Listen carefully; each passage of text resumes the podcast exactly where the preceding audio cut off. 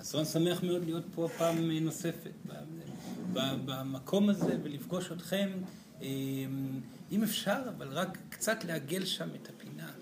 קצת. שהאנרגיה תוכל להיות בצורה מעגלית ולא תברח החוצה. זה, זה משמעותי לנו במקום כזה.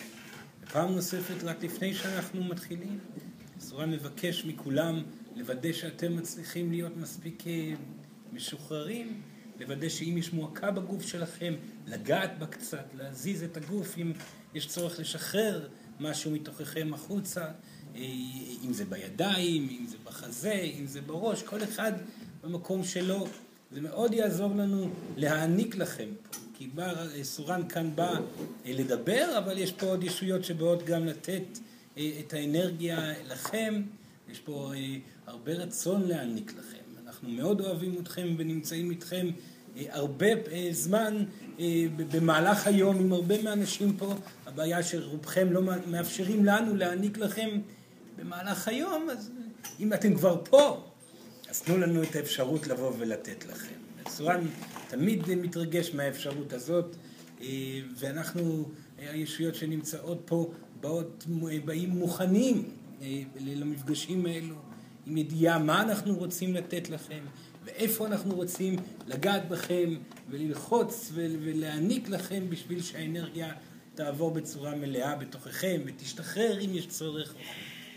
אז זה דבר ראשון שסורן אה, אה, רצה להגיד. עכשיו, סורן מקווה שאתם מתחילים להרגיש את, ה, את התקופה המיוחדת הזאת שכבר מגיעה אליכם אה, עם שינויים יוצאי דופן, כמובן גם עם קשיים, זה מגיע ביחד, תקופות כאלו של טרנספורמציה אנרגטית אה, כל כך יפה וגדולה ומפתיעה גם, כי סורן חייב להגיד שגם אה, אנחנו תמיד מופתעים מלראות עד כמה הדברים קורים לפעמים מהר, לפעמים, לפעמים מהר, אם זה בצורה אישית אצל אנשים, שינויים יפים שקורים, ואם זה גם בצורה כללית יותר, אם זה בצורה פוליטית אפילו, אם ניגע בדבר עצמו, כן? זה מאוד מרגש לראות איך הדברים שנאמרו פה כבר הרבה פעמים במעגלים, על תקופה שבה אה, לאט לאט האגו הולך להיעלם מהעולם אה, בצורה חדה יותר ויותר, וזה כבר קורה בצורה יפה מאוד, שיותר ויותר נשים יתחילו לקחת על אה, גבם את התפקיד אה, להוביל דברים, כי גברים עשו את זה קצת יותר מדי זמן, ואם ניתן ונאפשר להם עוד זמן לעשות את זה, העולם הזה לא ימשיך להתקיים. וטוב שנשים מתחילות לקחת את האנרגיה ההובלתית ולא מתוך אגו. יש כאלו שגם יהיה אגו, כן, אבל זה גם אה, עם הזמן יעבור.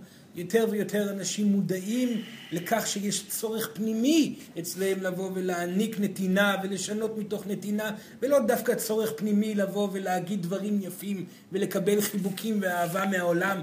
כי אנשים שזקוקים לאהבה ויש להם צורך כרוני לקבל אהבה הם מנהיגים נוראים. וזאת עובדה ורוב המקרים שה, שהמנהיגים באלפי שנים האחרונות אה, אה, עשו צעד קדימה, היה כמובן למען קבלת אהבה, ורצו אה, להגיד דברים ולהיראות יפים ולהוביל ושיזכרו את שמם בהיסטוריה.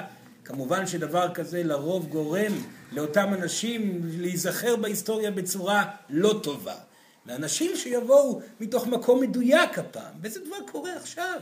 לבוא וליצור אה, אה, חוויית חיים יותר טובה בשביל עצמם דבר ראשון, ומתוך פעולות פוליטיות או הובלתיות כאלו ואחרות אה, אה, ייצרו אה, גם אה, עולם טוב יותר. הדברים קורים מהר, הם קורים מהר מאוד, ואנחנו מאוד מרוצים מזה. זה לא שמחר ישתנה העולם, אבל בלי ספק התנועה היא מהירה ומרגשת. וככל שהזמן עובר זה יותר ברור שככה דברים קורים. סורן היה שמח לראות אתכם קצת יותר אופטימיים. קצת יותר אופטימיים, כי אין סיבה לא להיות אופטימיים. תהיו אופטימיים בשביל עצמכם. זה כבר יעשה טוב בשביל כולם. הדרך היחידה לשנות את העולם היא לשנות את עצמכם לחוויה של אושר, לחיים של אושר. וזה יהיה טעות להעביר גלגול שלם אה, אה, במועקות וקשיים ודילמות ושאלות. כאשר אתם מפספסים את התכלית היפה והטובה של החיים האלו. וסורן מקווה שהיום, כאשר הנושא שאנחנו הולכים לדבר עליו, שהוא נושא כל כך אה, רגיש מהרבה בחינות, מכל הבחינות הוא רגיש דווקא, אה, אה, דווקא ייתן לכם את היכולת להתבונן על החיים בצורה נכונה יותר, ואולי לבחור גם לחוות אותם בצורה מלאה ומאוזנת יותר, ומי יודע, אם תהנו מאוד מאוד בחיים האלו, ותחיו חיים שלמים מתוך הדברים שאת, שהעולם הרוחני כבר מטפטף לתוך העולם הפיזי, אז אה, אולי אתם אפילו לא תחזרו לפה לגלגול נוסף. גם על זה סורן ידבר ויסביר את הדברים אה, לעומק היום, אה, בהמשך הפגישה.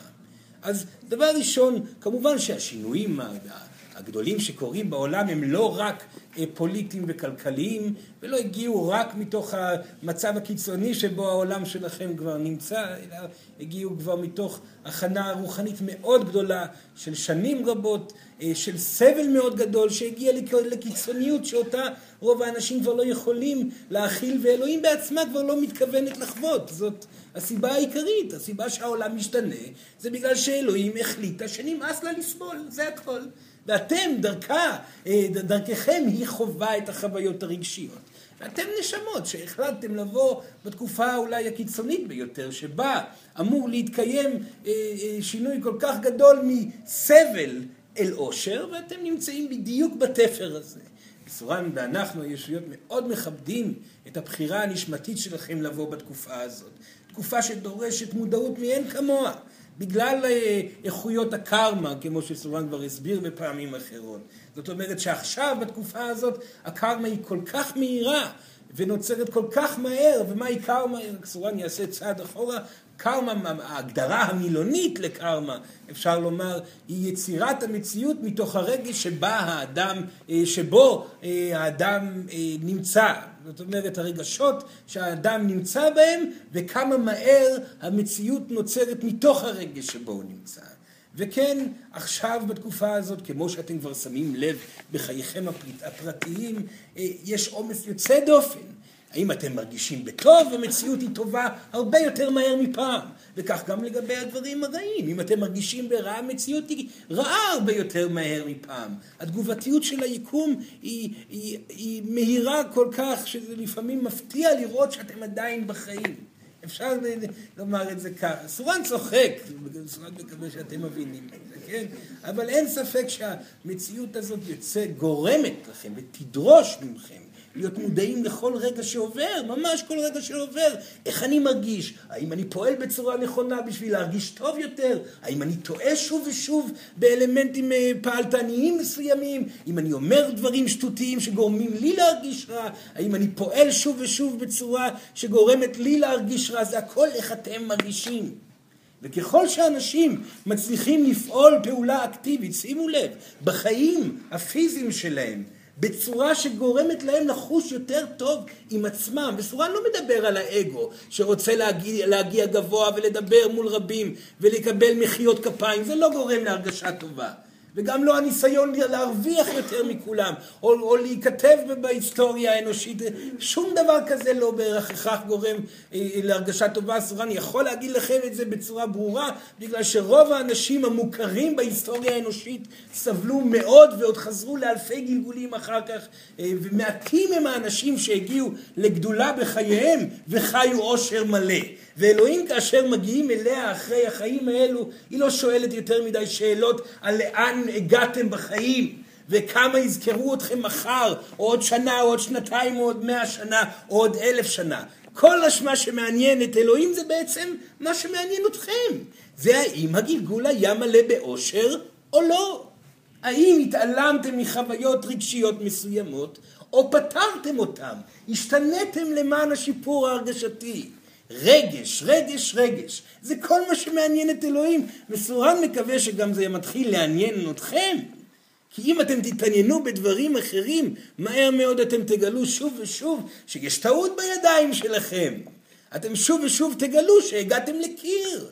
והסיבה היא שאתם עדיין סובלים. ומה שנפלא בתקופה הכל כך אינטנסיבית, קרמטית אה, בתקופה הזאת, שאדם שטועה הרבה, ולא חש עושר, גם לא יתקדם בחייו במהירות.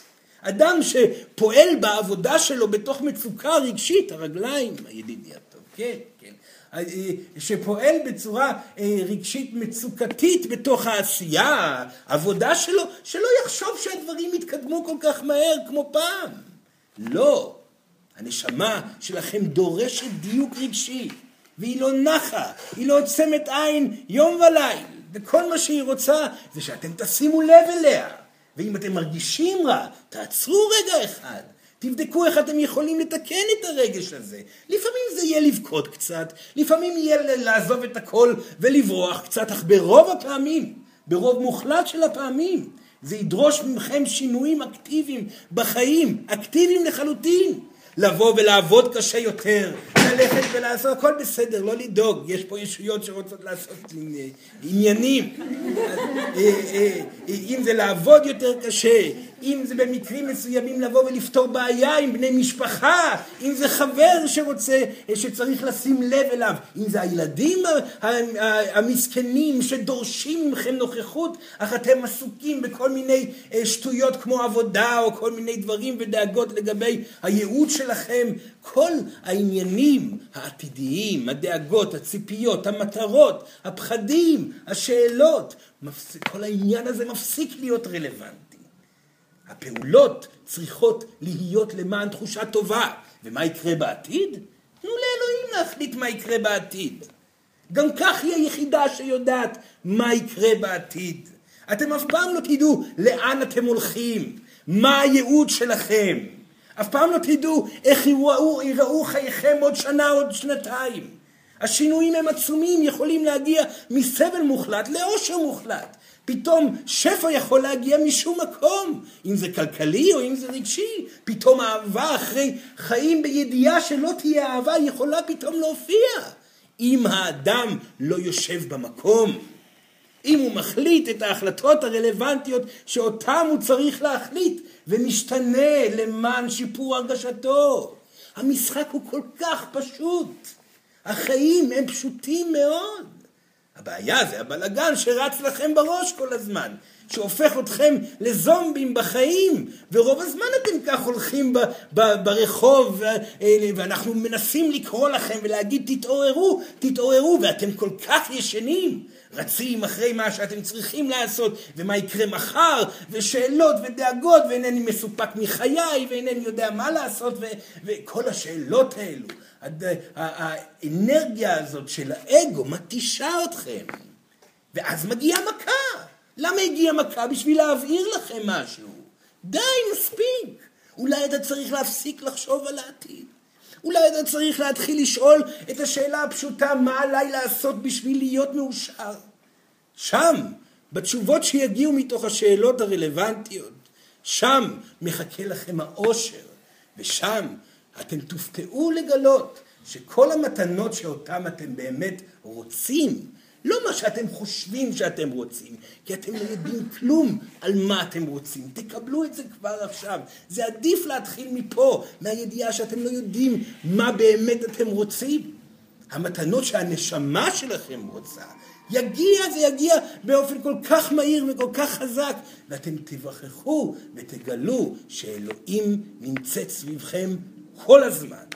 זאת הדרך לגלות את אלוהים. להרפות מהעתיד ולהחליט החלטה שאלוהים תוביל אתכם מפה והלאה.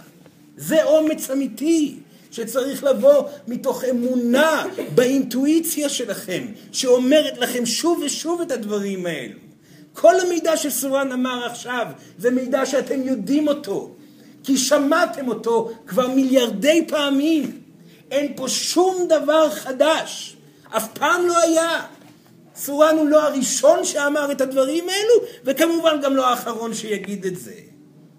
המידע הזה בא איתכם מהשמיים, אם אתם רוצים לקרוא לזה, מהמקום שנמצא בין החיים לחיים, החיים האלו שאתם פה, ונשכח ברגע שאתם מגיעים, ואז אתם מתחילים להיזכר בו, אם אתם מאפשרים לעצמכם להיזכר בו, ואם אתם מספיק אמיצים לחיות דרך המידע הזה, המידע פועם בחייכם בצורה כזאת שאתם לא יכולים לשוב ולהתעלם ממנו.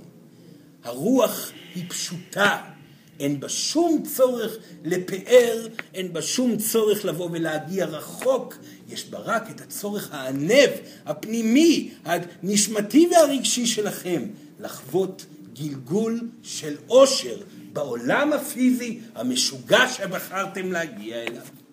מסורן מעריץ אתכם שהחלטתם לעשות את המהלך הזה ולבוא בתקופה הזאת כאן אה, לעולם הפיזי, וסורן מקווה מאוד שאתם תצליחו בגלגול הנוכחי לעשות את כל השינויים הנדרשים בשביל לנצח את כל הפחדים שלמענם באתם לכאן לעולם הזה.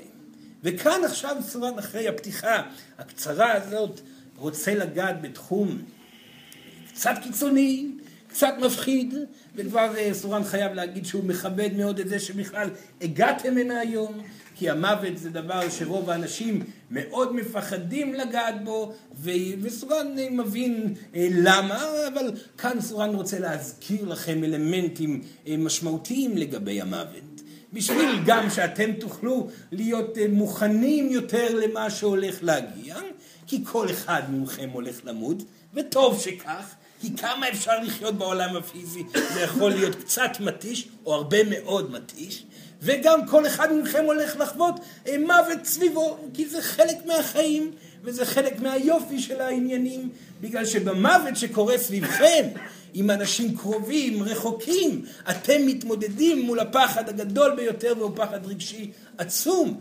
מהפחד הזה, אה, אה, מהאבל, מהכאב שאתם מפחדים ממנו, שנקרא מהרבה בחינות דיכאון, הפחד להתמוטט מרוב עומס רגשי, זה הפחד שלכם ממוות. בואו נתחיל מזה. אתם לא יותר מדי מפחדים על האדם שמת, כי אתם יודעים בתוככם שהכל בסדר. זה לא בהכרח זה, אלא איך אתם תתמודדו עם הפרידה.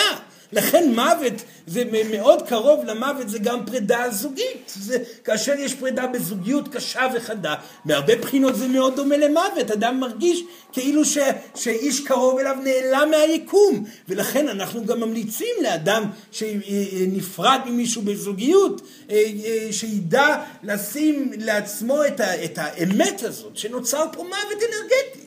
פרידה אמיתית, ידיעה שזה נגמר. חוויית המוות הזאת, החוויה של הפרידה הגדולה, מכינה אתכם גם למקרים עתידיים שיכולים להגיע, ומכינה אתכם אל מול העוצמה הרגשית שלכם ותוכיח לכם, אם זה על ידי פרידות בחיים עצמם, או אם זה על ידי אה, פרידות שיגיעו במקרי מוות כאלו ואחרים, שאתם יכולים להתמודד עם אבל. ואתם יכולים להתמודד עם אבל. זה לא רגש שאי אפשר להתמודד אה, איתו, זה רגש שאפשר להתמודד איתו. ואבל עובר אם יודעים להתמודד איתו כמו שצריך. אם יודעים לחוות את כל כמות הרגשות העצומה שיוצאת כאשר אתם נפרדים ממישהו. ולאחר שהאבל נגמר, מיד לאחר מכן מגיעה שלווה. זה לא נעים להגיד את זה, אבל הכאב עובר. לאחר מכן נשאר געגוע, וגעגוע זה דבר טוב. וברוב המקרים, אחרי שאבל נגמר, חוויית הנוכחות של האדם שממנו נפרדתם היא הרבה יותר גדולה מאשר בחיים עצמם. ואתם תגלו גם את זה. וזה מעיד על משהו נוסף שמתחולל בעולם הזה. שככל שיש אנשים שיותר מתמודדים עם העוצמה הרגשית שלהם, כך יש חיבור יותר חזק ביניהם לבין האנשים שמתו, או במילים אמיתיות, וחשוב להגיד את זה כאן אה, עכשיו, היום בפעם הראשונה, שחזרו לחיים. כי פה אפשר להגיד שברמת החושים, ברמת הנוכחות, שאתם נמצאים בעולם הפיזי, יותר נכון להגיד שאתם המתים. ומי שבעצם ממשיך הלאה, הוא קצת יותר חי ממכם. בגלל שהוא חוזר הביתה. ואין כבר גבולות. יש חוויה מופלאה אחרי המוות, וסורן גם כן יסביר על זה. אבל אותו מהלך שקורה, שאנשים מגלים, ואתם תגלו את זה, אם תרצו בזה או לא, אתם תגל, תגלו את זה, שאתם יכולים להתמודד מול העוצמות הרגשיות האלו של הפרידה, וחוויית הנוכחות הנשמתית של האדם שנפרדתם ממנו היא הרבה יותר נוכחת מאי פעם. כאשר אתם, אתם תגלו את זה באמת, אתם תראו ש... המהלך החשוב ביותר שקורה בתקופת הכהונה הנשית נקרא לזה, שהולכת להיות בעשרות אלפי אה, שנים הבאות, מה שקורה זה ערבוב וייחוד של אה, אה, העולם הפיזי והעולם שאחרי החיים, או העולם שאחרי המוות. יש כאן ערבוב. בזה שאתם יושבים כאן ומקשיבים לסורן, זה מאוד לא מובן מאליו. אתם יושבים פה ומדברים עם בחור מת, לפי הגדרתכם. סורן היה חי ומת, יצא מגופו. ונכון, ואתם יושבים פה וקשובים, יש כמה כאלו שעדיין לא בטוחים אם זה אמיתי או לא אמיתי, זה כבר בעיה שלכם. העניין הוא שאתם כרגע מדברים עם מישהו שהוא מת, וזה כבר מעיד על ערבוב אנרגטי יוצא דופן שמתחיל לקרות. ויותר ויותר אנשים חווים תקשור. התקשור, הידיעה שיש נוכחות אחרת פה, הידיעה שיש יותר מהחיים הפיזיים שסביבכם. המהלך הזה שבו אנחנו רואים אותנו הישויות מעורבים בחייכם הפרטיים, בחיים אנרגטיים שלכם, מטפלים דרככם בעזרת הריפוי שאתם מעבירים. אנחנו, העבודה המשותפת בין הישויות והאנשים החיים בעולם הפיזי הופכת להיות מאוד מרשימה ומאוד אינטנסיבית וקורית יותר ויותר ואנחנו מאושרים על כך ואלוהים מאושרת על כך בגלל שזה בדיוק מה שהיא רצתה מההתחלה. הערבוב בין העולמות והדבר הזה יקבל הוכחות מדעיות בהמשך. לא שכבר לא קיבל, קיבל הוכחות. אנשים קשה להם עדיין להאמין לזה, אבל כבר יקבל עוד הוכחות. הדבר הזה גם יקבל הוכחות גם ויזואליות לאנשים, מסרים מאוד חזקים שיגיעו בהמשך חייכם. ככל שאתם תקבלו את הפשטות שבמציאות הזאת, כך תוכלו לחיות בעודכם בחיים כבר מעובבים בעולם שאחרי. וכבר סורן יגיד את זה גם כן, שהנשמות שעכשיו מגיעות לעולם הזה, כמו אה, הרבה מכם נמצאות עם ערוץ מאוד פתוח הלאה, וגם יותר חזק מכם בהרבה, ברוב מוחלט של הנשמות האלו, והן כבר רואות אותנו, התינוקות הקטנים כבר רואים אותנו והם כבר ידעו את האמיתות האלו מבלי שאתם תצטרכו להסביר להם את זה. ולפי האמונה שאתם תהיו בה, כך תוכלו להוכיח להם ולומר להם שהם לא משוגעים. כי יש פה הרבה אנשים שנולדו עם היכולת הזאת ודווקא ההורים המפוחדים שלהם מנעו מהם את האמיתות האלו בכך שאמרו להם לא זה לא נכון אל תבייש אותי עליך להיות מקורקע עורך דין רופא או כל מיני דברים כאלה. עדיף שלא תהיה כל כך משוגע ותדבר עם חברים דמיוניים. החברים הדמיוניים קיימים הם קיימים ורוצים לדבר והנה אתם נפתחים אלינו לחברים הדמיוניים, אתם מדברים עם חבר דמיוני עכשיו, בלי שום ספק. וכאן נוצר מהלך יוצא דופן אה, במימד הפיזי הזה כולו, וחלק משמעותי מאוד ממנו יהיה ההבנה של משמעות המוות, מה קורה במוות עצמו, מה החוויה הפיזית שאנשים אה, אה, עוברים במוות ואיך נפתחים לדבר לאללה. וכן, אנשים שחוו מוות וחזרו, יש הרבה אנשים כאלו שחוו סוג של מוות פיזי והיה להם יכולת טעימה של מה שהולך להיות בהמשך, כולם חזרו עם, עם, עם, עם, אה, עם מילים מאוד מפארות לגבי המוות. כי יש בו שחרור מאוד גדול, אור גדול שמגיע, ישויות שעוטפות מכל עבר, משפחה שהלכה שפתאום נמצאת קרוב ואז, ואז היא אומרת שלום, זה טוב שבאת אבל תחזור עכשיו לגוף. אלו דברים שקורים הרבה מאוד וחשוב לנו שאתם באמת תפתחו את האנרגיה שלכם ולא תפחדו להקשיב לאמיתות האלה. כי לדעת שהמוות הוא פשוט זה משהו שמאוד מאוד עוזר לאנשים לחיות את החיים עצמם ולעשות את כל המהלכים החשובים שצריכים לעשות בחיים הפיזיים. רגע אחד, צורה נשתה רגע ונמשיך. תודה, תודה, תודה. מצוין.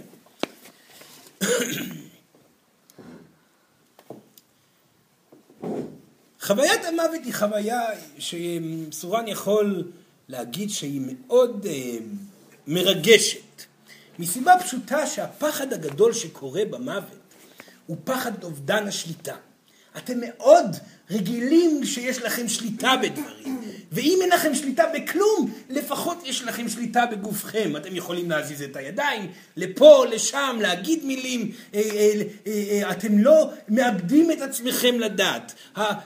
המוות, מהרבה בחינות, הוא אובדן שלם של יכולת השליטה. לאט לאט, וזה תלוי כמה אתם מאפשרים לקרות לזה לאט או מהר, פתאום אתם מאבדים שליטה בגוף, ופתאום אתם לא מצליחים להזיז את הידיים, אתם מנסים להישאר ערים ולא מצליחים, ואתם צולחים לעבר מקום מפחיד כזה, שאתם לא יודעים לאן אתם מגיעים, יש צעקה מאוד מאוד גדולה. אה, אה, ברוב מוחלט של המקרים יש צעקה מאוד גדולה של הנשמות שצועקות אוי לא ופתאום פוקחות את העיניים ומבינות שלא קרה כלום.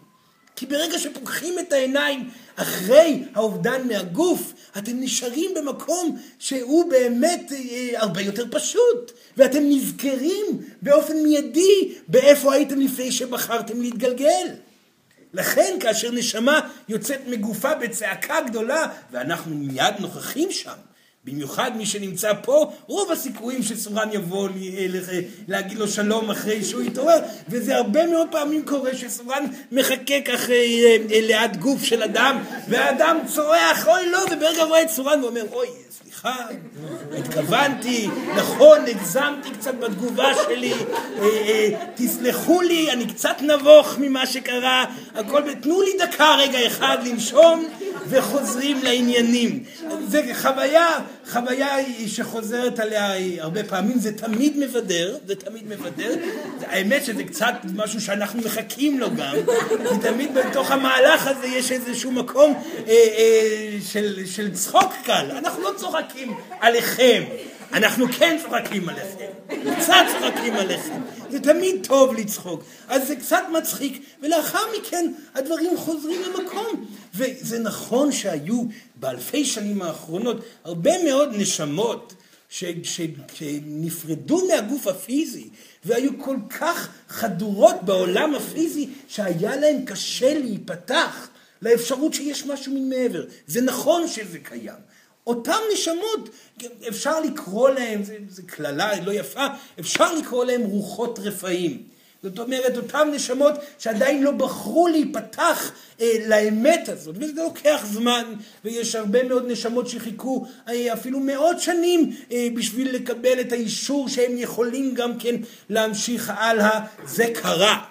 סורן יכול להגיד שהמקרים וכמות המקרים שדבר כזה קורה היא הופכת ונהיית קטנה יותר ויותר והיא כמעט ולא קורית יותר בגלל שכל הנשמות שחיות בעולם הפיזי כבר מוכנות ברמה כזאת או אחרת למוות לפחות. לכן הרבה אנשים שסובלים אה, ממחלה סופנית כזאת או אחרת ולא היו מודעים לרוח בזמן המחלה ונפתחו אפילו קצת בזמן המחלה לרוחניות כאשר הם יוצאים מגופם אחרי כל התהליך המפואר שהם עשו בזמן המחלה של הרפאיה מפחדים וניצחונות על פחדים. מחלה סופנית זו דרך נפלאה להתקדמות מהירה מאוד תוך זמן קצר בניצחונות על המון פחדים וקבלה של האמת אה, הרגשית של אותו אדם חולה. ומיד אחרי הסבל הזה לרוב הם המאושרים ביותר. הם אלו שצוחקים את הצחוק הגדול יותר ומנסים להוכיח כמה שיותר לאנשים שסביבם שהכל בסדר והם מרגישים בטוב. סורן כמעט לא רואה מקרים ויכול לספור ממש במקרים, בכמות גלובלית, במקרים מאוד קטנים של נשמות בתקופה הזאת שנתקעות לאחר המוות. יותר מכך, סורן נוהג ללכת לדייל בבתי הקברות שהיו פעם מקום מאוד, אה, אה, אה, איך אומרים, מקום מאוד שוקק חיים, שוקק חיים. בתי קברות, יש כל מיני סרטים אצלכם שרואים נשמות יושבות על בתי הקברות ושוכבות בבית, בבית קברות מחכים שיבואו אליהם זה באמת היה. לא כך בדיוק, הם לא היו נראות כל כך רע. הם פשוט ישבו בבית הקברות כי הם חיכו הרבה לתשומת לב. זה באמת דבר שקרה הרבה פעמים, וגם ישנם תסבוכים נשמתיים שנשמות חוו. סורן יכול להגיד בשמחה גדולה, בתי הקברות ריקים. ריקים. אולי קצת פה ושם שמישהו מגיע להגיד משהו לאדם אהוב שהלך, אז מגיעים מהר ואומרים שלום והכל בסדר ודברים כאלו, אבל אף אחד לא נשאר יותר בבתי הקברות. זה כבר לא רלוונטי כשהיקום פתוח להסתובבות אינסופית. גן העדן קיים, זה לא בדיוק גן עדן.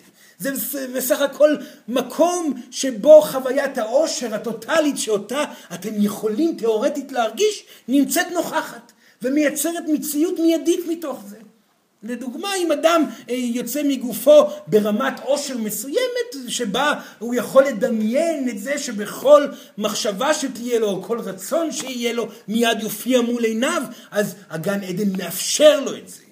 או אם אדם, חוויית העושר שלו זה בית יפה עם, עם המשפחה שלו, וחוויית העושר שלו זה, זה לעבוד בעבודה נעימה, או כל מיני... כל אדם מקבל בדיוק מה שהוא רוצה. וכן, האפשרות להיות בגן העדן היא אינסופית. אלוהים לא מגבילה את זמן השהות בגן העדן. אתם יכולים להישאר שם אלפי שנים, עשרות אלפי שנים, מיליארדי שנים אם אתם רוצים. זה כבר תלוי בכם.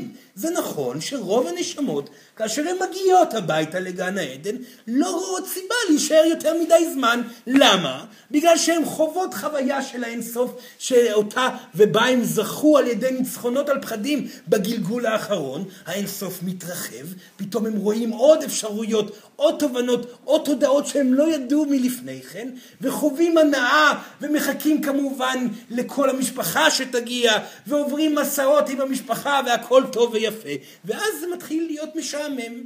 כל מקום מתחיל להיות משעמם. גם גן העדן משעמם אתכם, כי בסופו של דבר יש מקום להתפתח אליו. ואיפה מתפתחים? פה. בעולם הפיזי שלכם, שכאן אתם נמצאים. זה המקום שפה, בו אתם יכולים לנצח את הפחדים שלכם. אז היה לי נפלא, גן העדן הזה נפלא, הנה בגן העדן יש לי כאן עבודה טובה, חברים קרובים, אני צוחק ונהנה, אבל תחושת הזוגיות היא לא שלמה. אינני חש אהבה כמו שאני רואה את צורן לדוגמה חש אהבה עם בת הזוג שלו.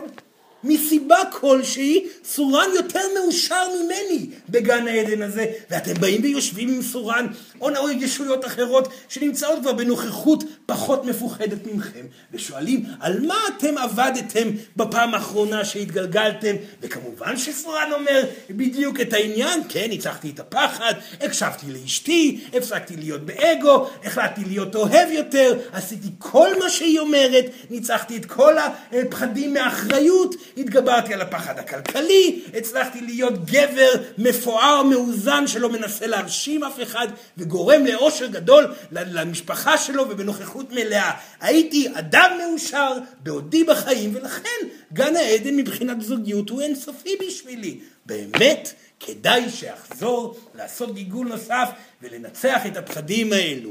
אז מתי אתה רוצה לחזור? אפשר עכשיו? כן. והנה אתם חוזרים לגלגול נוסף.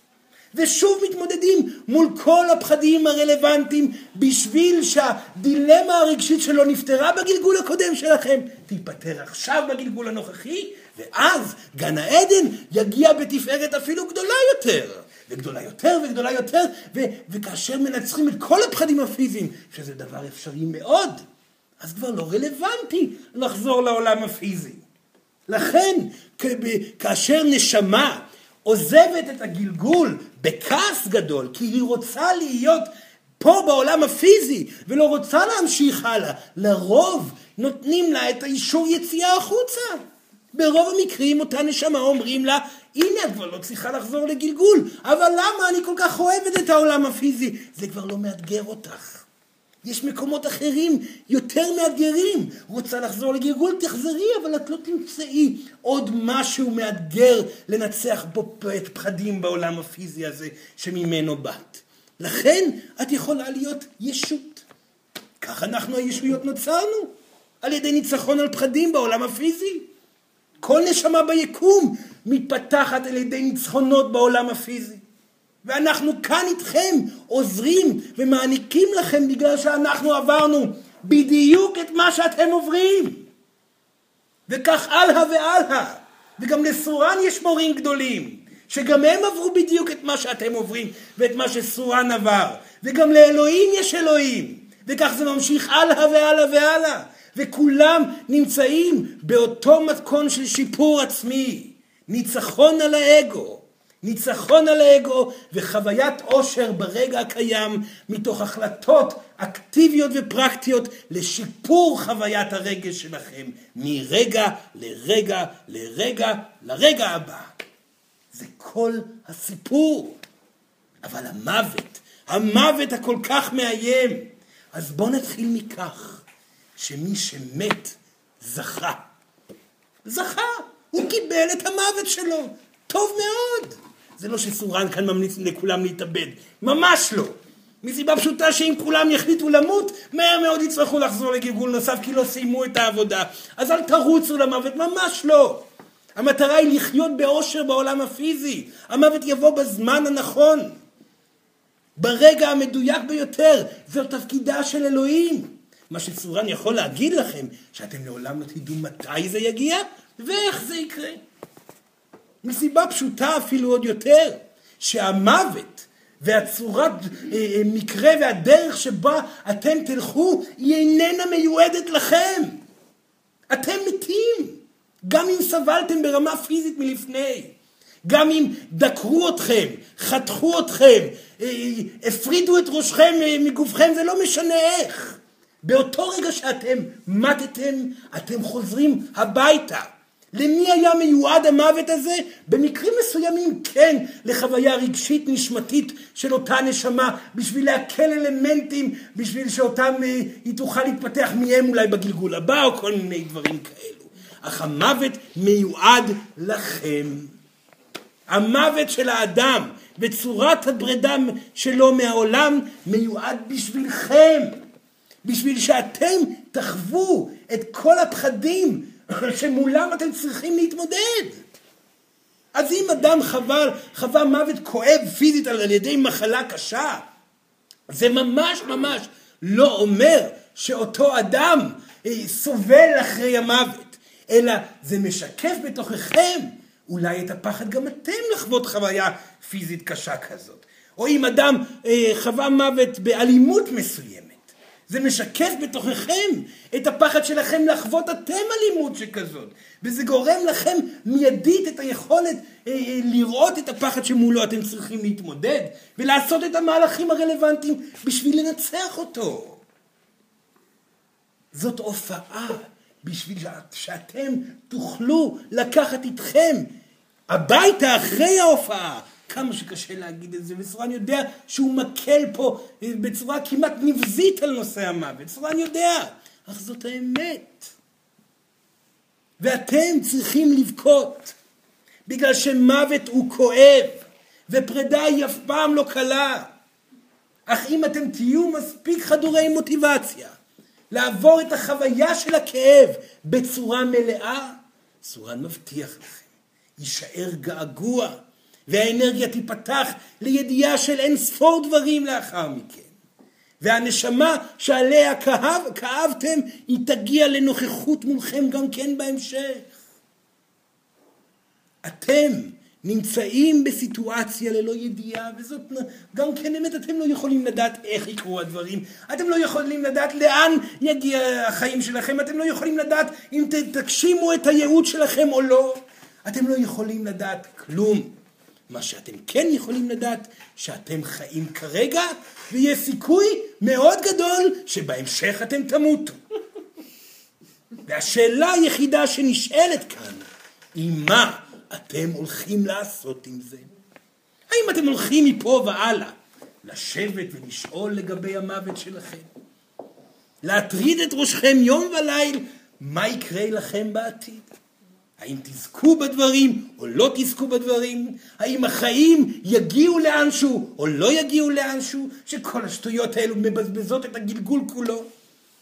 אתם נוהגים לחיות גלגול שלם ב-10% נוכחות ברוב הזמן, או שאתם ישנים ואתם בבית, חוזרים הביתה להיות איתנו, קצת להירגע, להתאזן וחוזרים מיד למשחק פעם נוספת, או שאתם מוטרדים.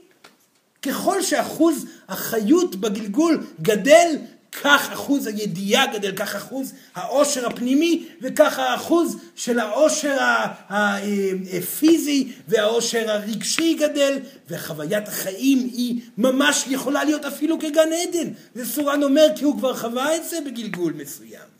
חיים בעולם הפיזי בעושר מלא. זה באמת אפשרי.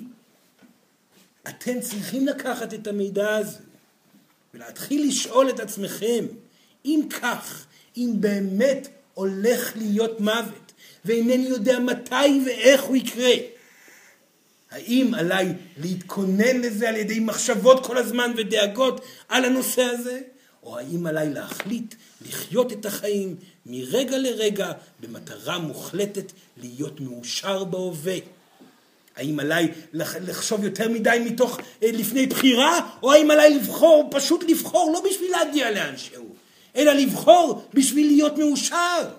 האם עליי לחיות בבדידות, או האם עליי לנצח את הפחדים שבזוגיות? האם עליי לחיות בחוסר אה, אה, התמודדות אל מול דברים שאלוהים מגישה אליי, לדוגמה זוגיות חדשה או עבודה חדשה, או אם עליי להיות במאה אחוז במה שכבר מגיע. החיים הם כל כך קצרים.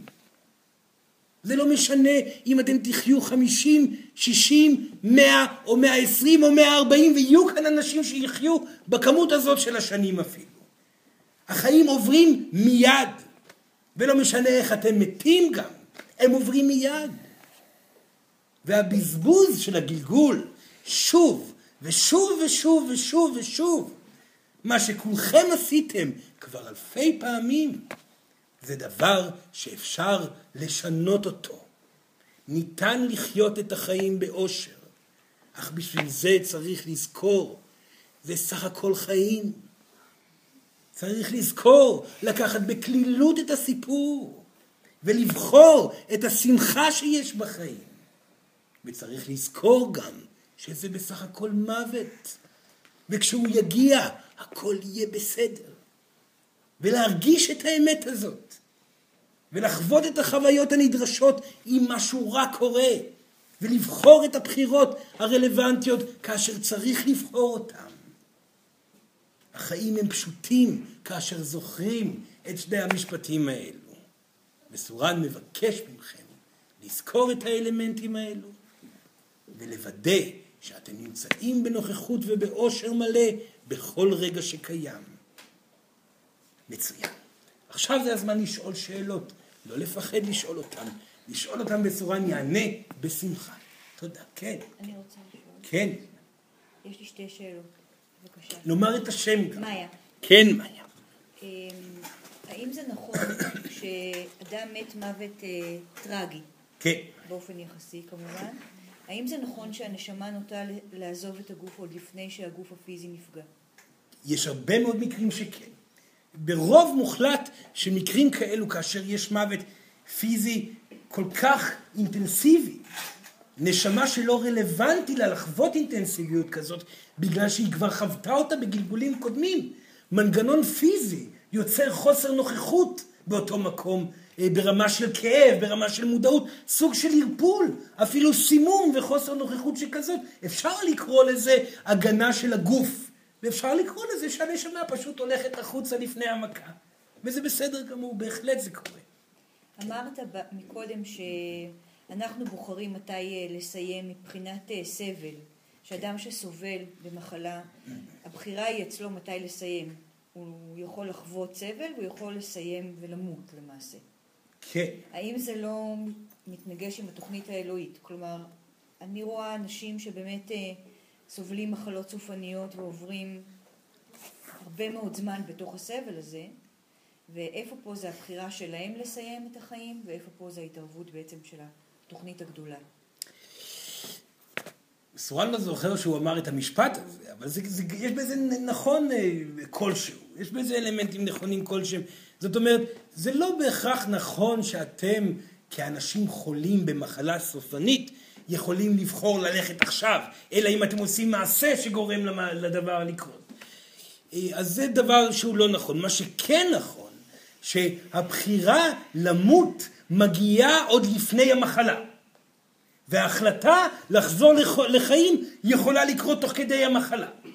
אדם שבוחר למות, זאת אומרת שבתוך תוכו אומר, ואת זה אדם שנמצא במחלה סופנית יכול לבדוק עם עצמו, האם אני רוצה לחיות, או יכול להגיד את המשפט, אני רוצה לחיות, פשוט כך, אני רוצה להיות בריא. אם בתוך תוכו ברמה אנרגטית יש קיבוץ במשפט הזה, שאומר כן אני רוצה, אבל לא בטוח. וזה רוב מוחלט של מקרים של מחלות סופניות. אני רוצה, אבל החיים פה כבר קצת מעייפים. אני רוצה, אבל אני יודע בפנים שיש משהו ממעבר, אז בואו נניח לדברים להתגלגל בכיוון אחר. אני רוצה, אבל עשיתי מספיק בחיים. כל הדברים האלו, האבלים הקטנים האלו, עדיין מעודדים את ההתגלגלות של המחלה לעבר הסופניות. אם הדבר הזה נפתר בפנים, ויש רצון אמיתי לחזור לחיות מלאה, ברצון פנימי מלא לכך, ידיעה שרוצים בחוויה חיים פעם נוספת ורצון להמשיך להתקדם אל מול הפחדים, יש אפשרות לנשמה לחזור לחיים.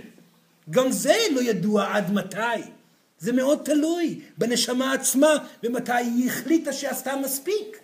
אז יכול להיות שמחלה תלך ואז תחזור פעם נוספת. אלו הם דברים שקורים. בידיים שלכם לבחון את עצמכם ולשפר את הבחירה שלכם לחזרה לחיות. זה פתרון נפלא לצאת ממחלות סופניות. תודה רבה. בבקשה, כן, כן, שם. נאמר את השם, בבקשה. כן.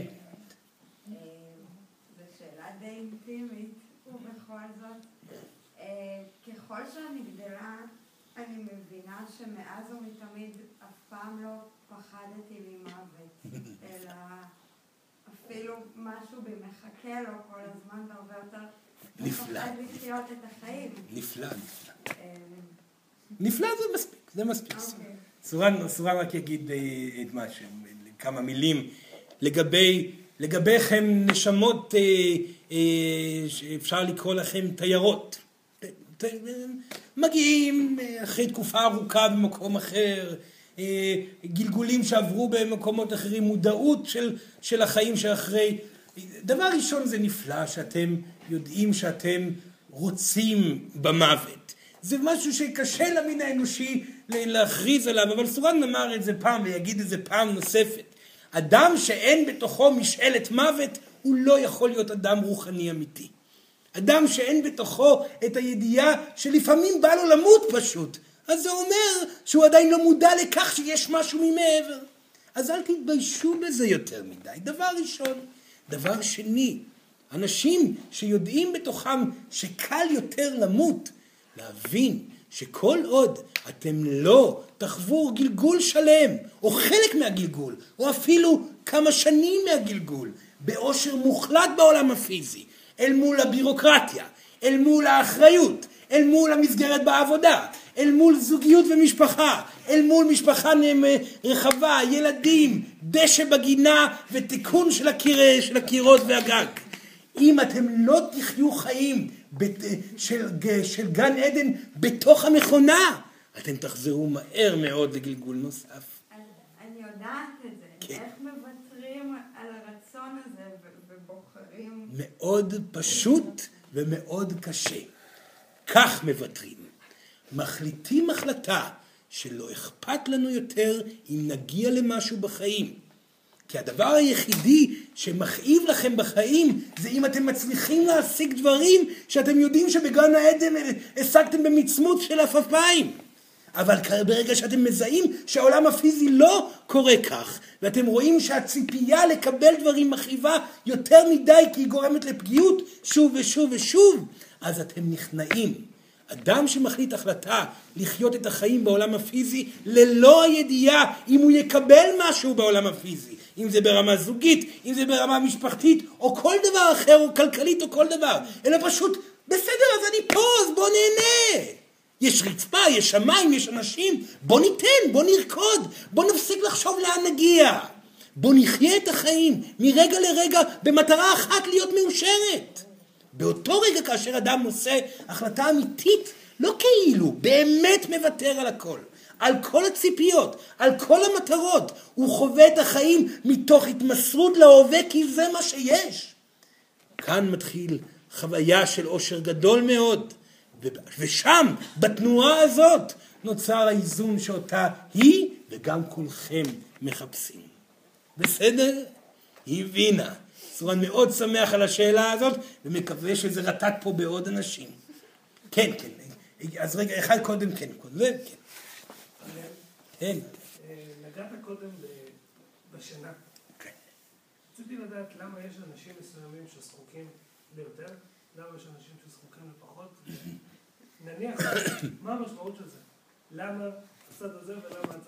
שאלה נפלאה. דבר ראשון זה מאוד סובייקטיבי. יש כאלו שזקוקים לפחות בגלל שהם לא יכולים יותר.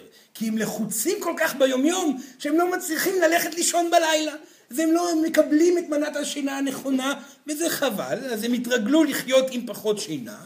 ויש כאלו אנשים שפשוט כבר מתחילים ליהנות בעולם הפיזי ברמה כזאת ופחות ופחות דאגות יש להם שהם לא זקוקים לקבלת האנרגיה היומית של השינה מהיקום האינסופי. זה מאוד מאוד תלוי. ככל שאדם מתפתח רוחנית, בהרבה מקרים זה לא תמיד, אבל יש הרבה מאוד מקרים שככל שהוא מרפה מהצורך שלו לחפש את העתיד וחי את הרגע באושר אמיתי במטרה לחוות אושר, אז הוא פחות ופחות צריך שינה. אבל אותם אנשים שלא מצליחים לישון והתרגלו לחוסר שינה, צריכים פשוט ללמוד למות כשהם הולכים לישון. לא? אלה שישנים הרבה מאוד, לא רוצים לחיות. רוצים להישאר בבית. כולם מכירים את זה בגיל ההתבגרות, כל כך קשה, או גילאים יותר מאוחרים, זה תלוי, כל כך קשה בעולם הפיזי, בוא נשאר למעלה, ולא נתאבד, נעשה משהו באמצע. אז חיים את החיים בלמעלה, קמים בבוקר ורואים טלוויזיה, וישנים כל היום, וחוזרים לישון גם בלילה. בריחה מהחיים. לא, זה גם, זה קורה לכל נשמה בתקופה מסוימת בחייה. זה גם כן בסדר. כן, כן. עוד רגע סורן יגיע, כן, בבקשה. כן, ילדה. כן. אה,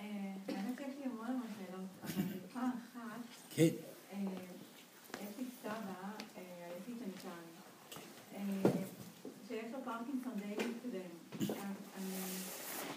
יכולתי לראות, יכולנו לראות פעילות ובהירות, מאוד חכם. לדבר יותר חזק, סורן פשוט לא שומע. אה, סליחה? איש מאוד צלול ובהיר. כן, עד הרגע שבו הוא איבד את ה... אני לא חושבת הרגע, אני חושבת שעד עכשיו הוא כזה, כן, אבל ברגע מסוים הוא איבד כבר את היכולת גם הוורבלית שלו, גם הפיזית לזוז. כן, אז אפשר לומר שהוא משותף, כן. ממש, אבל הוא הוא חווה אותנו, הוא רואה אותנו.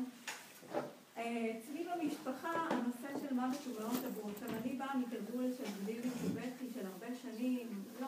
לא סביב עניין המוות, כן. כן, אני איפשהו מוצאת ש- שאף אחד לא נמצא באזור, אני מדברת איתו קצת על המוות, כן.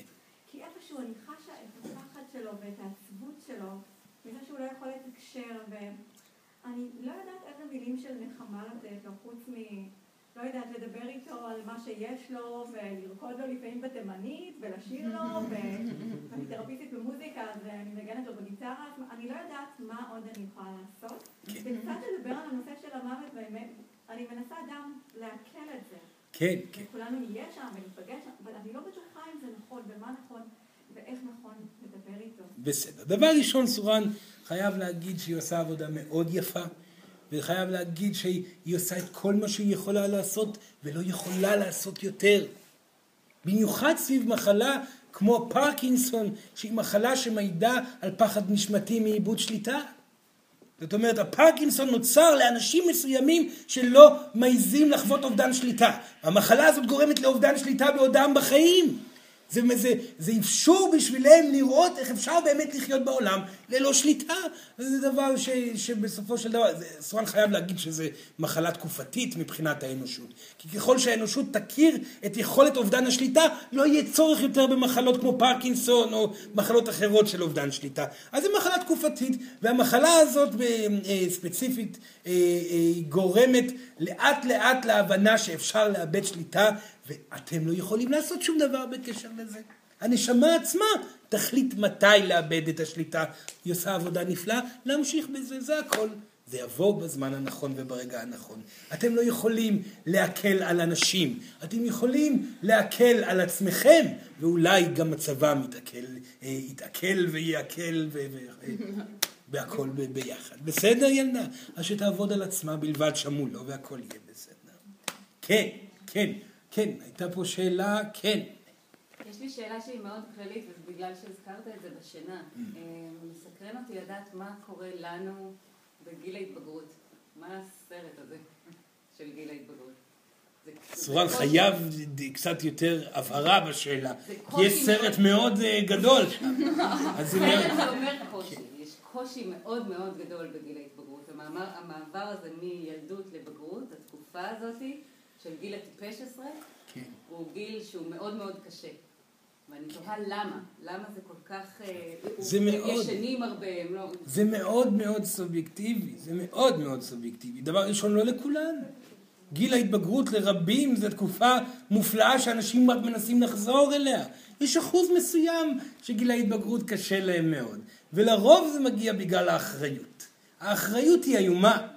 וככל שאתם גדלים, האחריות יותר מקשה, ואנשים לא רוצים להיות עם אחריות. אז רוצים לזרוק את האחריות, ואז גיל ההתבגרות ממשיך כל עוד אדם מנסה להימנע מאחריות. זה הסיפור. בסדר? ואז רוצים לישון כל הזמן בשביל לא להיות באחריות. כן, בבקשה. כן. שלום. הילה. כן. יש לי שתי שאלות.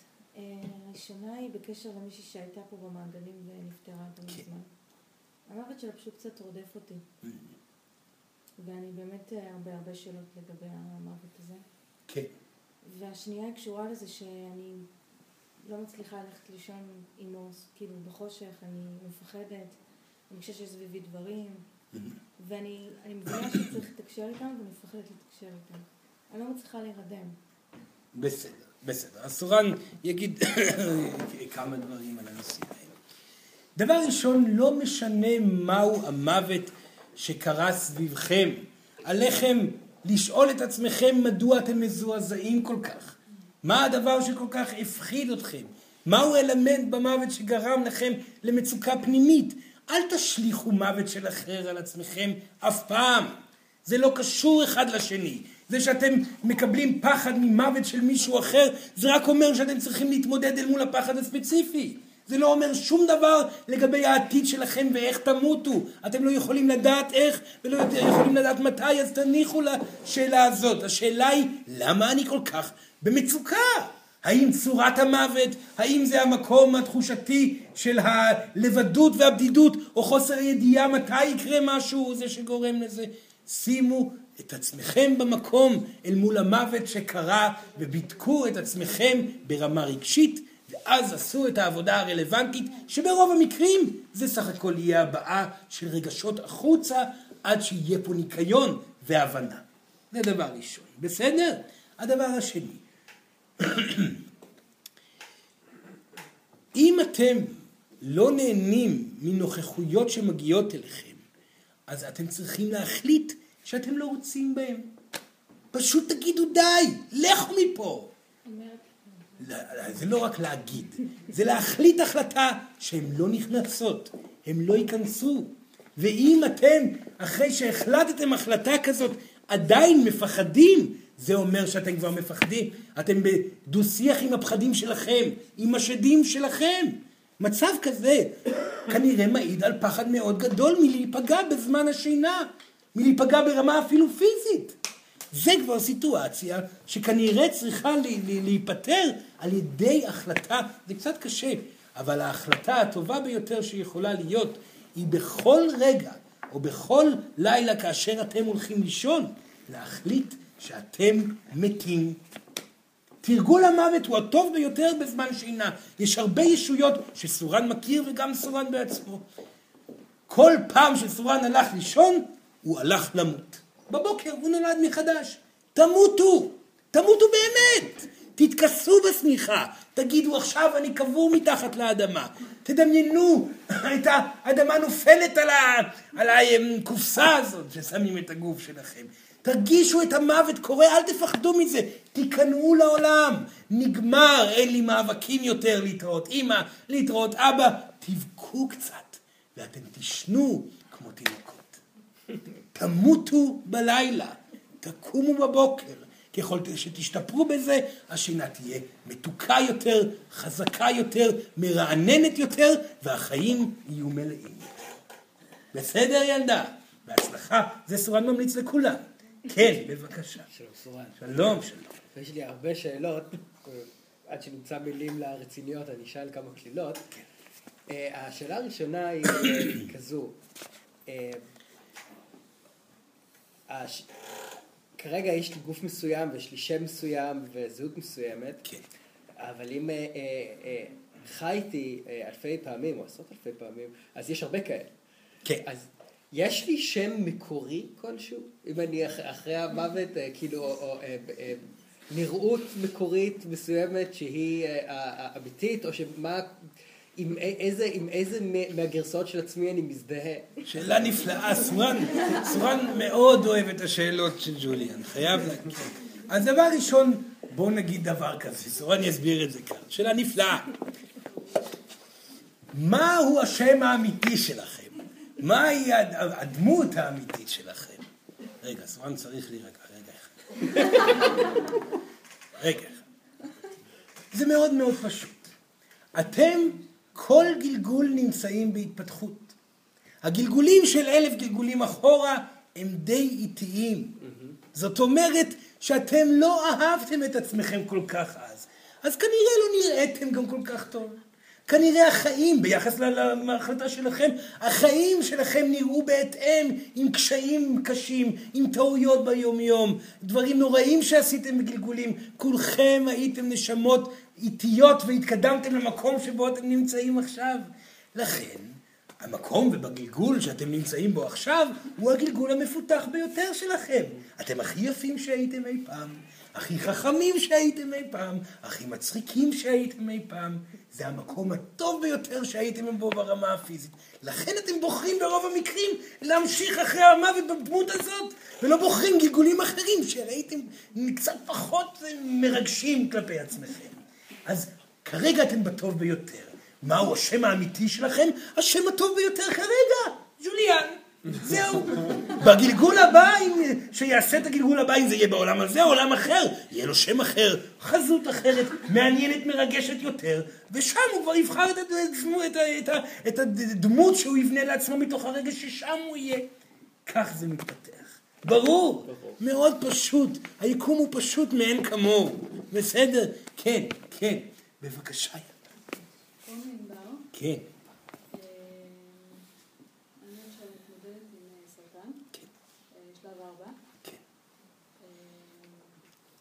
שאלות, אנסה כמה שיותר לשאול שאלה אחת או שתיים. כן. קודם כל זה חזר לי בפעם השלישית. אז תמיד אמרתי שהוא חזר מעניין. נראה לי שרק עכשיו בפעם השלישית אני באמת מצליחה לעבוד את זה. לעבוד עם זה, לעבוד בלי זה.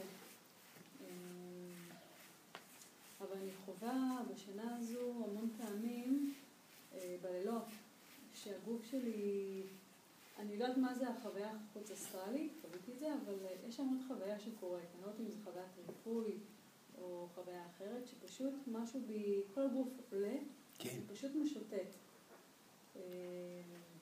ואני יודעת שזה סביב הסיפור, סביב המקום של חוסר שליטה ושליטה, אבל אני לא יודעת מה זה. אם זה קשור למה שאני עוברת, אם זה לא קשור, אני לא יודעת מה זה. ועוד דבר, מעניין לדעת מה ההבדל ביני לבין עולם שלם.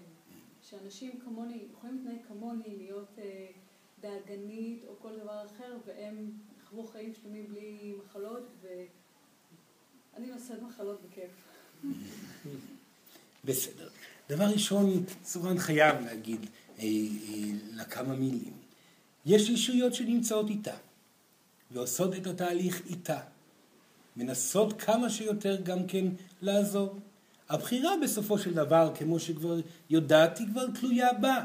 אין ספק שהיא תלויה בה. כל חוויה שהיא עוברת עכשיו היא חוויית ריפוי יוצאת דופן. הנשמה שלה הופכת וגדלה יותר ויותר. זה משהו מופלא שהיא עוברת בתקופה הזאת, וסורן חייב להגיד לה שאנחנו, הישויות עצמם, עצמנו כולם פה, מאוד מאוד מעריכות את מה שהיא כבר עושה. עליה להבין, ילדה, שהיא בחרה בגלגול כזה. היא בחרה בזה מתוך החלטה להתקדם התקדמות עצומה בגלגול אחד. והיא תבין את זה ככל שהזמן יעבור. האם היא תבחר בחיים? זאת אפשרות, בהחלט אפשרות. זה גם כן בחירה שהיא צריכה לעשות עם עצמה. הדבר הזה, התשובות לגבי הבחירה הזאת, היא כבר תגלה בהמשך. אבל כבר עכשיו סורן חייב להגיד שהיא נמצאת במקום אנרגטי יוצא דופן, וסורן אומר עכשיו בשם הישויות שמלוות אותה, שהיא עושה עבודה נפלאה. זה דבר ראשון. חוץ מכך, למה אתם בוחרים בחירה אחת ואחרים בחירה אחרת? כל נשמה מחליטה את סך השיעורים שהיא רוצה לעבור בגלגול. כל נשמה מחליטה את כמות התהליכים שמולה היא צריכה להתקדם בגלגול עצמו הפיזי. וכל נשמה בוחרת את המערך הפיזי שלה בהתאם לכך. אז זה לא קשור לכמות הסבל. זה לא קשור לאם אדם סובל יותר או פחות. זה קשור להחלטות, להתמודדויות, בהתמודדויות מסוימות בגלגול הנוכחי. זאת הסיבה העיקרית לכך שאנשים מסוימים חולים יותר, ויש אנשים מסוימים שחולים פחות. וזה סך הכל חיים. אל תשוו אף פעם את עצמכם מול אחרים. כל נשמה מתפתחת בגלגול כמו שהיא רוצה להתפתח. אם זה גלגול קצר ויעיל, או אם זה גלגול ארוך ומשעמם ותקוע. זה כבר בחירה של הנשמה עצמה. והיא עכשיו נמצאת בבחירה הזאת, ואנחנו איתה. בסדר? מצוין. תודה, תודה. כן. בבקשה. כן. אה, אני אלה. אבא שלי נפטר לפני 41 שנה ואמא שלי לפני 13 ואני לא זוכרת אפילו פעם אחת שהצלחתי אה, לתקשר איתם, לקבל מהם איזשהו מסר. זה מציק לי במיוחד בקטע של אה, אבא שלי, גם בגלל מי שהוא היה וגם בגלל הקשר שלנו איתו וגם בגלל שהוא קצת הקדים את דורו כמטפל וכמטפלת. כן. ואני לא יודעת לעשות את זה אחרת. בסדר. אז סורן דבר ראשון רוצה להגיד לה שאבא שלה נמצא המון איתה. והתקשור שלה עדיין לא הגיע למקום חזותי או שמיעתי. זאת האמת, היא עדיין לא הגיעה לשם, היא תגיע לשם בהמשך, אם היא תמשיך את המהלכים בזוגיות שהיא עושה עכשיו. בסדר? זה דבר ראשון סורן חייב להגיד. מחוץ לזה, כאשר היא מטפלת, מטפלים איתה. בסדר ילדה? בהצלחה, בהצלחה. תודה. בבקשה. כן, בבקשה. שלום. שלום. שאלה ראשונה זה משך הזמן שלנו כאן, האם הוא באמת נמדד לפי התפיסה שאנחנו נולדים עם מקצב זמן מסוים, או שמא זה, זה גמיש על פי התפתחויות שלנו, לפי תובנות שלנו ואיך שאנחנו מתקדמים כאן בעולם, ואז בעצם זה משתנה. בהמשך לשאלה של הגברת, הם... איזה גברת? הקודמת. זה היה ממש מעליב. אני בחורה. לא. כן, כן. אם יש לך המלצה על דרך תקשורת באמת עם מישהו שהוא נפטר לך. כן. אם יש, מה הממשק הכי טוב, אם יש כזה דבר, כי... יש דברים שאנחנו מרגישים אותם לפעמים שהם התפרצות, האם זה התפרצות? האם הם היו שם בהתפרצות רגש, ואיך אפשר להמשיך את זה הלאה, לפתח את זה? מצוין, שאלה נפלאה. אז אה, אה, סורן יענה על שתי השאלות, מה הוא יתחיל? מהשאלה הראשונה? הראשונה, בסדר. אז רגע בבקשה, בבקשה. דבר ראשון, לא, אתחיל מהשאלה השנייה, זה כבר יתקשר ל... ל, ל הדרך הטובה ביותר לתקשר באופן כללי, אם זה עם נשמות שנמצאות בין גלגולים, או אם זה ישויות, זה עושר. אין דרך אחרת. אתם תנסו לתקשר, לא תצליחו לתקשר. אתם תנסו ללמוד תקשור, בטוח לא תלמדו תקשור. תקשור הוא הרפאיה מניסיון. תקשור הוא חוויה של עושר פיזי. אדם שחווה עושר בחייו, הערוצים שלו פתוחים לחוויה של תדרים גבוהים יותר, אם זה מתים או אם זה ישויות או כל דבר אחר. לכן, אם אתם רוצים לחוות את האנשים שמהם נפרדתם, תוודאו שאתם חווים את, חווים את החיים בצורה מלאה, ושם בהתפרצויות הרגש הם יהיו נוכחים הרבה יותר בבהירות, ושם גם ילוו אתכם הרבה יותר. בסדר? שיזכיר לסורן את השאלה השנייה. האם המפגש שלנו עם עצמנו בעולם הזה, כן, שמביא אותנו... כן, כן, כן, לגבי, לגבי המוות, לגבי זמן החיים. הכל תלוי בכם. שום דבר לא קבוע מראש. הבחירה שלכם להתפתחות יכולה להציל אתכם או יכולה להרוג אתכם. או אולי במוות היא תציל אתכם, ואולי בחיים היא תהרוג אתכם. זה מאוד מאוד תלוי בהתפתחות האישית הנשמתית עצמה. אז זה לא קבוע מראש, אבל זה קבוע מראש. לכן תרפו מזה. יהיו עסוקים בעצמכם, וניסים יקרו. והמוות יבוא כאשר הייתה החלטה של אלוהים בעצמה, והיא יודעת היטב מתי להביא אותו. יהיו עסוקים בחיים. בסדר? מצוין. כן, כן. אה, דיברת קודם על השלבים בפרידה אה, ממישהו אהוב שנפטר, שקודם כל יש כאב ואבל ואחר כך הקלה ואז געגוע. אה, באיזה אופן ההתכווננות הנפשית שונה כשאתה נפרד ממישהו בחיים. שלא נפטר, אבל בחיים. נגיד בן זוג או בת זוג או חבר שהקשר הסתיים ועכשיו כבר לא מתאים. כן. זה יותר נכון לבן זוג או בת זוג.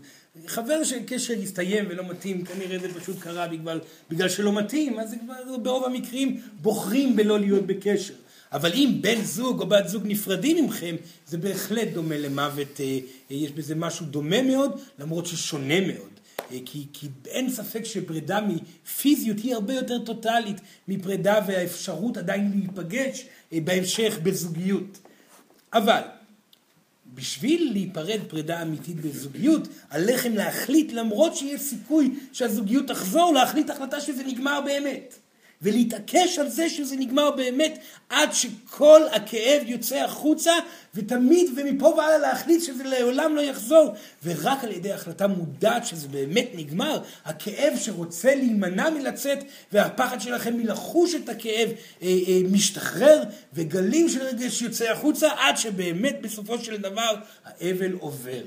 כך זה קורה בזמן פרידה וכך זה קורה בזמן מוות ההחלטה המודעת שבאמת קרה מקרה, מבלי ניסיון להתעלות יותר מדי על דברים חיצוניים, מבלי לחשוב ולנסות אה, לקרוא לנשמות להגיע אליכם, כי זה לא יעבוד. מי שרוצה לתקשר עם נשמות שהלכו, לרוב לא יצליח, אלא רק במקרי חסד מאוד אה, מסוימים. ההרפייה המלאה, הידיעה והקבלה שזה נגמר, ובכי קבוע, מבלי התעלמות מהכאב הפנימי, זה מה שיוביל אבל שיכול לקחת עשרים שנה, להפוך להיות ארבעה חודשים, עשרה חודשים, שנתיים, זה לא משנה, אבל קצר יותר. וזה תלוי בכמה אתם חזקים אל מול האמת. כי האגו שלכם נמצא כל מיני פירושים בשביל להימנע מהכאב. אדם שקופץ קפיצת ראש לתוך הכאב ולא מתעלם מהכאב על ידי כל מיני בלבולים רוחניים או כל מיני התעסקויות בעבודה יותר מדי, אלא חש את האמת הכואבת, אותו אדם משתחרר מהעומס הזה במהירות וחווה את העושר שמגיע, את הגדילה שמגיעה אחר כך ואת חוויית ההמשכיות שנוצרת. בסדר? מצוין. בהצלחה. כן, כן, בבקשה. אה, קוראים לי שלום סורן. כן. כן. רוצה לשאול אה, שאלה לגבי גיהנום, אם יש כזה דבר, אם היה כזה דבר. גיהנום, כמובן שיש גיהנום. אתם נמצאים בו. אין מקום יותר נורא מהעולם הפיזי שאתם נמצאים בו. לחשוב שאתם נמצאים, יש מקום יותר גרוע, תדמיינו את עצמכם עם שטן גדול, עם קלשון מכניס אתכם לאש וטובל מיליארד שנה. זה יותר, זה יותר קשה או פחות קשה מחייל שתופס ילד בן שלוש ולוקח אותו מהידיים של אימא שלו והיא מאבדת את עצמה לדעת והילד עומד בגיל שלוש בסיטואציה שאין לו שום דבר בחיים. כאן הגיהנום. אתם יצרתם בעזרת האגו שלכם את המקום הנורא ביותר שיכול להיות עלי אדמות ביקום כולו. וזאת הסיבה שנוצרת כאן פרידה מחוויית הסבל. כי חוויתם את הסבל עד הסוף. ולא שום שטן יכול להפוך סבל גדול יותר ממה שהאגו, השטן האישי שלכם, יצר בעולם הפיזי הזה. בסדר? בבקשה. בהתאם גם גן עדן נמצא פה. הכל כאן קיים. כן, כן, כן, בבקשה. לא, ני... עוד מעט גם נילי. בסדר, כן, כן. אני קצת מפחדת לשאול. כן. קצת הרבה. אני לא ישנה שבועיים מאז שחברה שלי כן. שהייתה פה במעגלים. מאוד מזדהה עם השאלה שלך. אני מרגישה שיש שם משהו שקורה סביב המוות שלה. כן. אה, אני מרגישה שגם יש לי פה איזשהו תפקיד. נכון. אני, נכון. אני- סורן מבקש, בבקשה. אני פוחדת לישון בלילה, והפחד הוא פחד מתוקפנות. יפה מאוד. ואני מניחה שבגלגולים אחרים וגם בגלגול הזה אני בעצמי מאוד תוקפנית. ואני גם, אה, אולי גם בגלגולים קודמים חוויתי תוקפנות כלפיי, או... כן. עכשיו, אין לי, אני לא יודעת מה לעשות עם זה, כי אני מרגישה שהפחד, אני בדרך כלל פשוט בן אדם מאוד ששם לב, וזה פחד שמשהו כזה, משהו לא טוב יכול לקרות גם. ואני לא מרגישה מוגנת. בסדר. בסדר גמור. אז סורן יתחיל דבר ראשון אה, אה, אה, מכך שהיא נמצאת בסיטואציה רגשית. סורן כבר אמר לה את זה, שזה לא יקרה בצורה אחרת. אין סיבה שיקרה דבר כזה, בעיקר בגלל שהיא כל כך מודעת לנושא שהיא דיברה עליו. בעיקר בגלל זה. היא נעלה כאב מאוד גדול, היא נעלה פחד מאוד גדול, היא מתמודדת איתו. היא צריכה להתמודד איתו. היא צריכה לחוש את הכאב, וברגע שאתם מגיעים לקיר כל כך גדול שאתם לא יודעים מה לעשות, תנשמו את הקיר. תרגישו את המצוקה, תנו לה לעבור דרככם, היא בולמת אותה. ממה אתם מפחדים? שתשתגעו? תנו לעצמכם להשתגע קצת. תנו לעצמכם לפחד, לשקשק, לדאוג, להוציא את כל הרגשות בזמן הנכון. בעבודה תהיו בעבודה, בזוגיות תהיו בזוגיות. אבל בזמן הנכון תנו לסיוט לעבור דרככם. זה מאוד משמעותי. הרגש רוצה לפרוץ החוצה בשביל להשתחרר מגופכם הפיזי. ברגע שהוא ישתחרר לחלוטין החוצה הוא לא יהיה יותר. הוא לא יהיה יותר, לא בגלגול הזה, אלא מפה והלאה. כאשר פחד מנוצח, בעולם הפיזי הוא מנוצח לנצח נצחים. אל תפחדו מהעיכול של הרגשות, מהבעה והפריצה החוצה. אל תפחדו מהאינטואיציה שאומרת לכם לעשות דברים על מנת שזה יקרה. אתם לא נמצאים בסכנה כל עוד אתם מתמודדים אל מול אלמנטים רגשיים שאתם צריכים להתמודד איתם. ואם יבוא חס וחלילה מקרה של תקיפה כזה, ואם יבוא מקרה כזה של אה, סיום חיים באלימות אם יבוא דבר כזה, זה לא הנושא. זה לא הסבל שלכם. המוות הוא לא סבל. אלא המוות שיקרה לכם יהדהד באחרים. אבל כאן סורן מבטיח, אדם שלא מתעלם מאלמנט בתוכו, לא קורה לו דבר בפיזיות. כאשר אתם חווים רגשית דברים עד הסוף, בעודכם אה, ביומיום, מאפשרים לעצמכם התמודדות אל מול גלים רגשיים שפחדתם, אתם נמנעים באופן אוטומטי מאפשרות שזה יקרה בחייכם. בגלל שהמציאות משמעותה ומטרתה זה לעודד הבעת רגשות. ואם אתם בוחרים הבעה רגשית ללא מציאות, המציאות תימנע מכם, בכל תחום. זה ברור ילדה. עליה להיות אמיצה, להקשיב לאינטואיציה שלה ולעשות מה שהיא מבקשת. זה לא יגרום לשום דבר חוץ מבכי הגון, וזה בדיוק מה שהיא צריכה. טוב, צורה ניטה ובהצלחה ילדה. כן, כן, כן עכשיו בבקשה. אני נירית ואני מרגישה מאוד מאושרת להיות פה במעגל הזה והייתי רוצה לבקש ממך, מכיוון שבאחד המעגלים עשית איזשהו סשן של מדיטציה שחווינו את העוצמה הזאת של כל הישויות שנמצאות כאן ואני מרגישה היום במיוחד שכולנו זקוקים לאיזשהו קמצוץ של אומץ וריפוי ואני מבקשת אם יש אפשרות. לעשות איזשהו... בשמחה, בשמחה ילדה, בשמחה. אז עוד רגע נעשה את זה. בבקשה נפלאה. כן, כן, בבקשה. אני רציתי לשאול על חלומות, ואם יש להם משמעות, ובפרט על חלומות שהם על מוות. כן. כאילו, חלומות שהם... אני למשל חלמתי חלום ש... שאני מתה בו. כן. עם כל, התחול, עם כל האור ועם כל הדברים המתוק. אז מה, מה זה היה? חלום שהיא חוותה מוות, מסביר לה על המוות. וחלום שחווים מוות ורואים אנשים בוכים עליכם, מראה את האמת לגבי חלומות זה כלי של קבלת אמת בהרבה מאוד מקרים. זה כלי לפעמים של קבלת מידע לגבי העתיד והכנה רגשית בהרבה מאוד מקרים. וברוב מוחלט של המקרים זה מקום מצוין לשחרר תשוקות מיניות, או כל מיני דברים כאלו. אין זה, חלומות ברוב, אה, אה, רוב המקרים זה דברים אה, אנרגטיים שצריכים לצאת החוצה.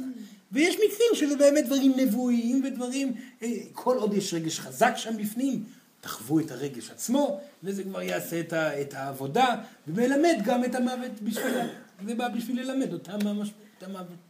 בסדר? מצוין. זו שאלה אחרונה, ואז נעשה את מה ביקשה. אין שאלה אחרונה?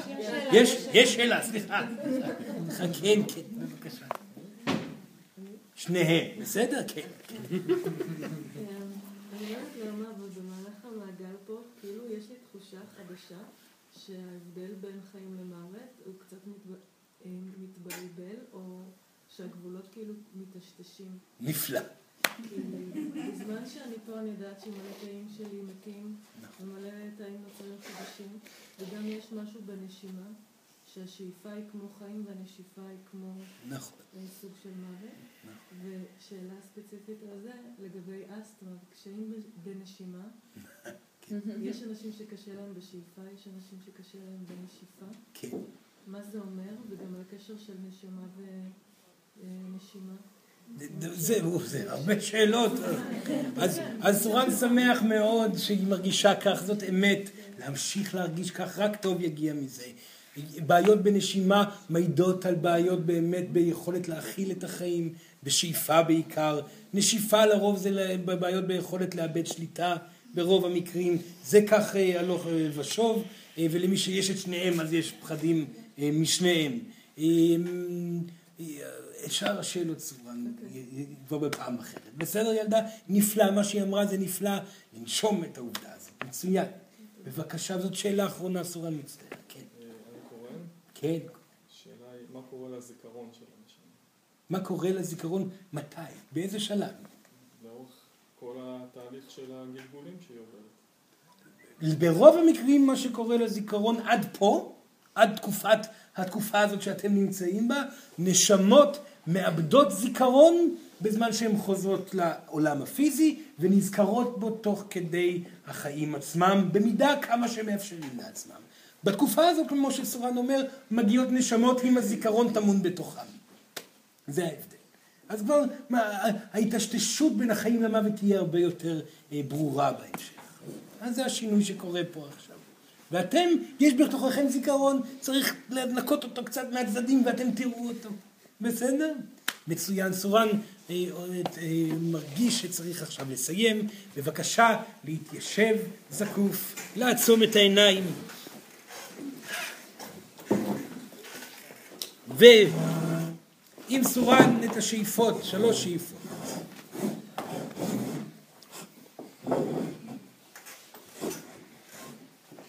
שאיפה הראשונה, נשיפה. שאיפה שנייה, נשיפה.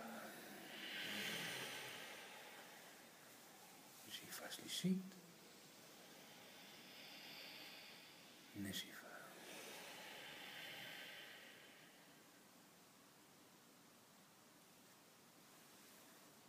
להישאר עם עיניים עצומות.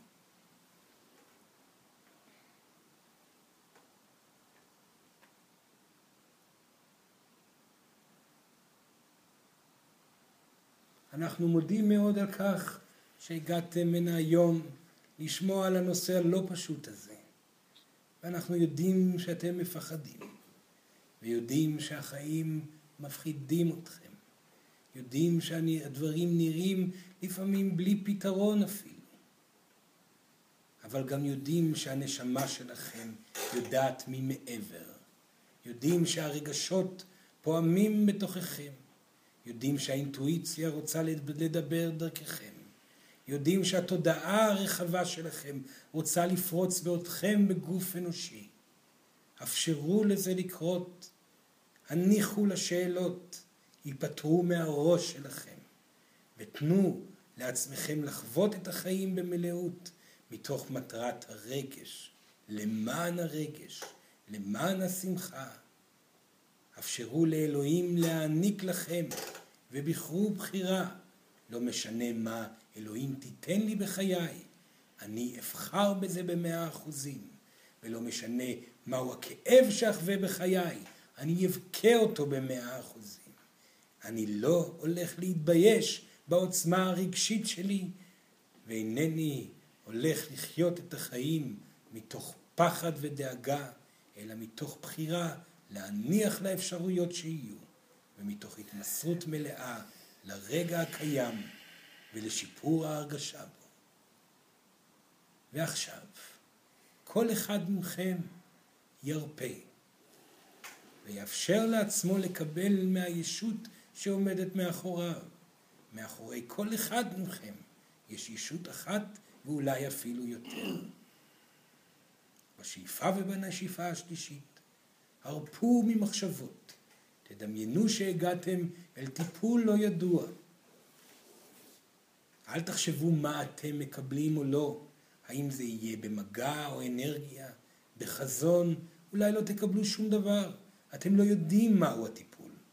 אפשרו לנו לתת לכם, ותהיו אתם בקבלה ובהרפייה, בהמתנה שקטה. שאיפה ראשונה, נשיפה. שאיפה שנייה, נשיפה. שאיפה שלישית, קבלה.